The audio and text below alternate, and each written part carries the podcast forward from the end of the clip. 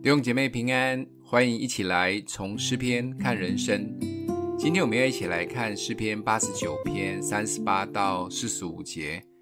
但你恼怒你的受膏者，就丢掉弃绝他；你厌恶了与仆人所立的约，将他的冠冕践踏于地。你拆毁了他一切的篱笆，使他的宝藏变为荒场。凡过路的人都抢夺他。他成为邻邦的羞辱，你高举了他敌人的右手，你叫他一切的仇敌欢喜，你叫他的刀剑卷刃，叫他在征战之中站立不住，你使他的光辉止息，将他的宝座推倒于地，你减少他青年的日子，又使他蒙羞。这里的转折，说真的也太快了。从前面一到三十七节，都在对神歌功颂德，述说信神的人及后代是多么的蒙福，神的应许是何等的大。但三十八节开始就对神很不客气，一直指着神，你、你、你，接着一堆的控诉及质疑神的话，让人怀疑这真的是同一位作者吗？还是盼望太大，现实太真？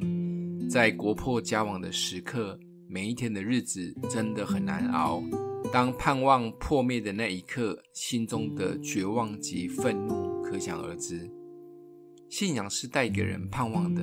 耶稣自己说：“我来了，是要叫人得生命，并且得的更丰盛。”这也是盼望的应许。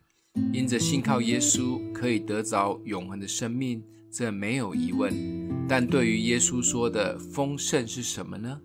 很多成功神学的讲员或教会把丰盛的定义大多导向世上的富足、升官发财、事事顺利、病得医治，而见证也一直在鼓吹这一些事情，以至于让许多的人盼望越大，失望就越大，带着盼望来，却失望的离开。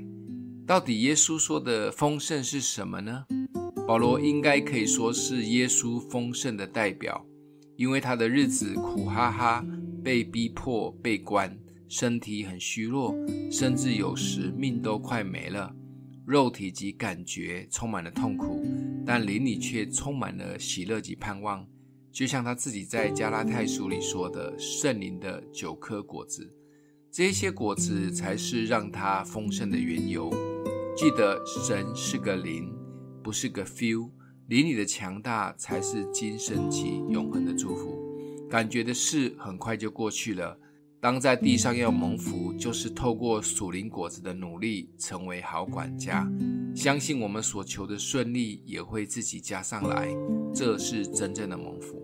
今天默想的经文在三十八节，但你恼怒你的受膏者，就丢掉弃绝他。我们一起来祷告，阿们的父。帮助我们可以真正的认识你，不被外在的表面的信息及环境影响。求圣灵的果子可以更多结在我们生命中，不管经历什么，都可以得着喜乐的满足。奉耶稣基督的名祷告，欢迎订阅分享，愿上帝祝福你哦。